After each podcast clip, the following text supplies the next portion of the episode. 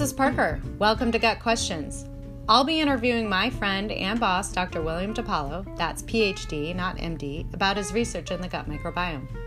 I love talking to Will about his research projects and gut health and nutrition in general because he can take all that scientific information, drop all the annoying jargon and acronyms, and break it down so that a non scientist like myself can understand it. So, if you also want to learn more about the gut microbiome, join me as I interview and talk with my good friend Will. And if you've got questions you'd like Will to answer, visit yourgutquestions.com and drop me a note.